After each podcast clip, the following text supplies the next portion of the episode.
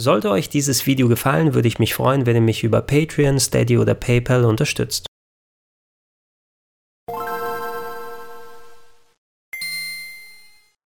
Schönen guten Tag und herzlich willkommen auf rpgheaven.de zu Gregor testet, die Konami Anniversary Collection Arcade Classics, unter anderem erhältlich auf Xbox One, auf Steam. Wir im Speziellen gucken uns heute aber die PS4 und die Switch-Version an.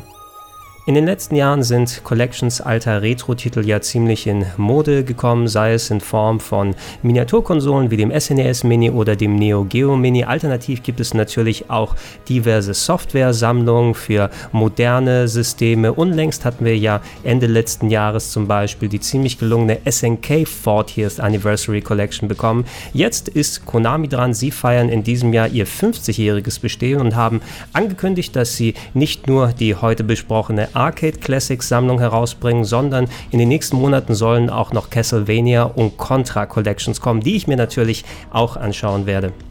Den Beginn machen nun die Arcade Classics, acht Titel aus der Spielhallen-Vergangenheit Konamis von Anfang der 80er bis Ende der 80er auf den genannten Plattformen für knapp 20 Euro als Download erhältlich. Das ist kein allumfassendes Archiv, so ein bisschen wie wir es mit den SNK Classics hatten, die so ziemlich fast jeden Titel genommen haben, der Rang und Namen hatte, um den auf der Collection zu präsentieren, sondern es ist eine Selektion. Im Speziellen haben wir es hier mit ähm, hauptsächlich Shoot'em Ups zu tun. Sieben der acht Titel sind nämlich Ballerspiele, ob vertikal oder horizontal und auch einige so ein bisschen im Stil von Afterburner mit dabei. Ein Titel ist dabei die Ausnahme, nämlich Haunted Castle, was die Spielhallenfassung von Castlevania gewesen ist.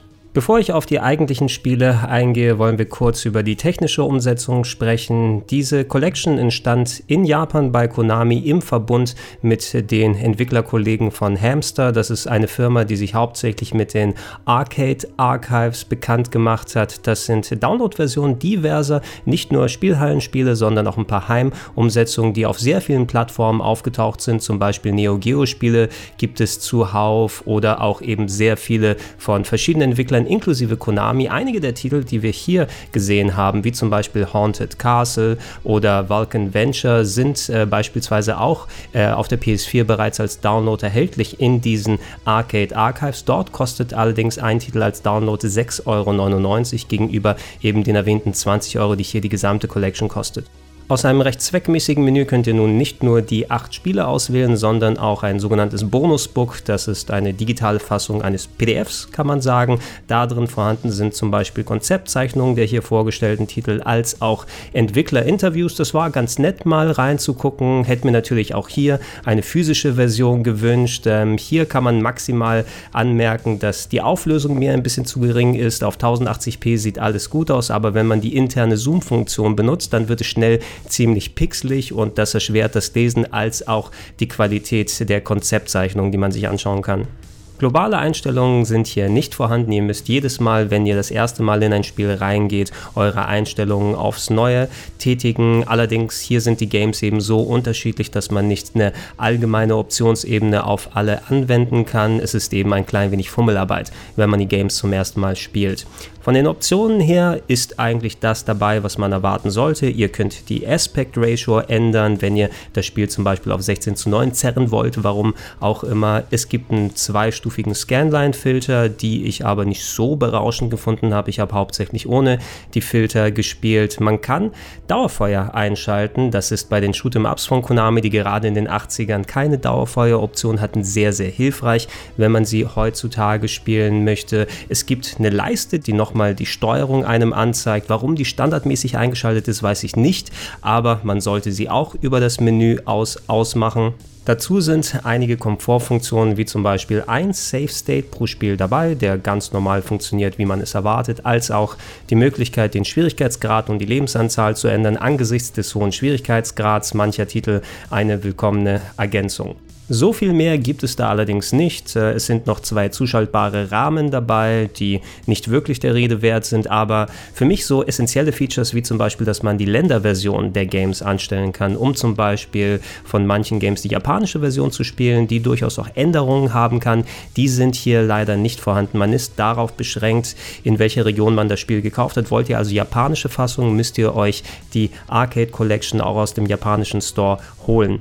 Kommen wir zu den Spielen und den Anfang macht das 81 releaste Scramble in den Spielhallen in einem vertikalen Cabinet ausgeliefert, allerdings einer der frühesten Konami-Shooter und horizontal ausgerichtet vom Gameplay aus her. Ähm, so viel Besonderes ist heutzutage nicht dran. Ihr steuert ein Schiff von links nach rechts, habt einen Schuss nach vorne, habt Minen, die ihr mit Timing nach unten ballern müsst. Ihr müsst auf eine Energieanzeige achten, damit euch der Sprit nicht ausgeht. Und ähm, ja, für heutige Verhältnisse Ganze ist das sehr simpel. Man muss gucken, ob man noch richtig motiviert werden kann. Als Fußnote fand ich es ganz interessant, aber das ist kein Titel, den ich unbedingt lange heute spielen wollen würde.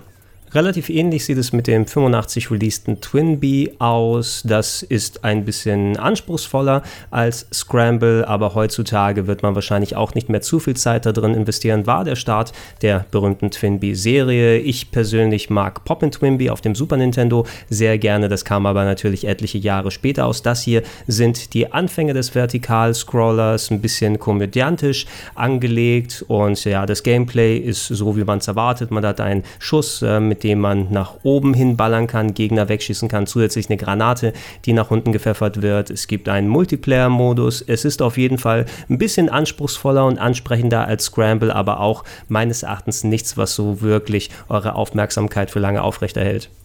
Dann haben wir gleich drei Titel aus der Gradius-Serie, darunter Nemesis, das war die Arcade-Fassung des ersten Gradius, was wir hauptsächlich vom NES aus her kannten. Life Force, auch bekannt als Salamander, war das Follow-up, das ein Jahr später erschien, als auch Gradius 2 Gofano Yabu, hierzulande eher bekannt unter dem Namen Vulcan Venture.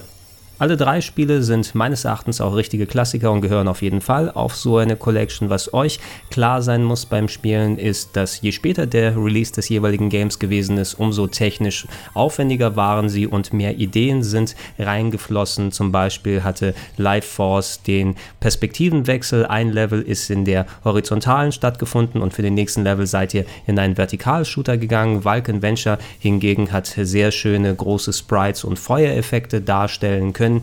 Je weiter ihr allerdings zurückgeht mit dem Release-Jahr, umso kniffliger und ansprechender werden die Games. Das liegt vor allem daran, dass die Gradius-Spiele keine direkten Rücksetzpunkte haben, denn sobald ihr einmal gestorben seid, dann verliert ihr nicht nur alle Upgrades, die ihr bekommen habt, sondern startet auch an einem bestimmten Fixpunkt im Level, was es doch recht schwierig und anstrengend machen kann, wenn ihr nicht darauf besteht, Save States zu verwenden.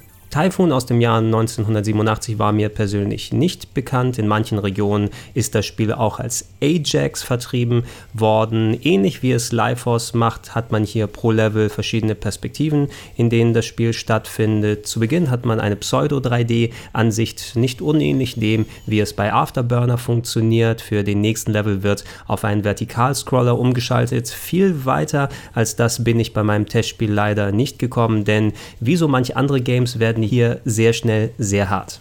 Haunted Castle ist wie erwähnt die Spielhallenfassung von Castlevania, ein komplett eigenständiges Spiel und ein ziemlich schlechtes denn es hat nicht besonders viel von der spielerischen und steuerungstechnischen Qualität der Konsolenableger, sondern ihr habt es hier mit etwas krude aussehenden, sehr großen Sprites zu tun. Simon Belmont, mit dem ihr unterwegs seid, der ist ziemlich träge und kann von fast allem getroffen und in die Knie gezwungen werden. Ich bin hier auch nie sehr weit gekommen, vor allem weil das Spiel eben recht unfair einem die Gegner entgegenwirft und das ist maximal eine Fußnote, die interessant ist für Castlevania Castlevania-Fans, um zu sehen, was es auch noch für Spiele gab, aber zum Zocken selber mag ich das Game nicht besonders.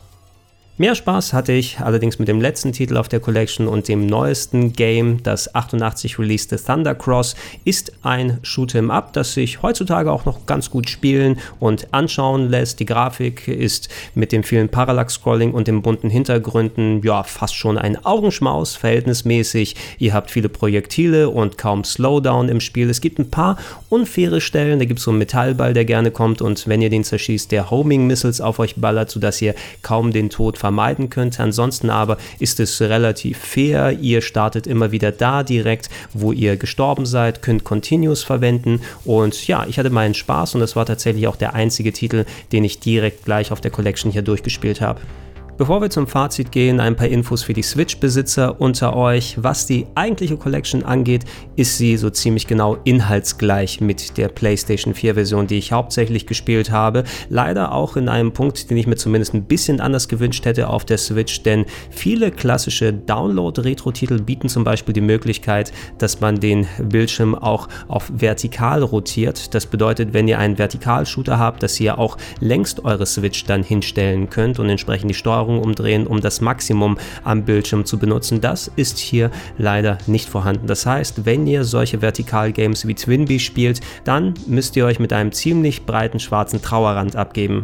Insgesamt gesehen finde ich die Arcade Classics als Einstieg in die Retro-Bemühungen Konamis in Ordnung. Viel mehr ist es aber nicht. Die Titelauswahl, da hätte man durchaus auch viel mehr Konami Arcade Games mit einbeziehen können. So schön es ist, von historischer Perspektive ein Scramble hier mit dabei zu haben, wenn es einen von acht Plätzen wegnimmt, den man zum Beispiel Titeln wie Sunset Riders oder Cowboys from Mumesa geben könnte, dann ist es doch ein klein wenig schade.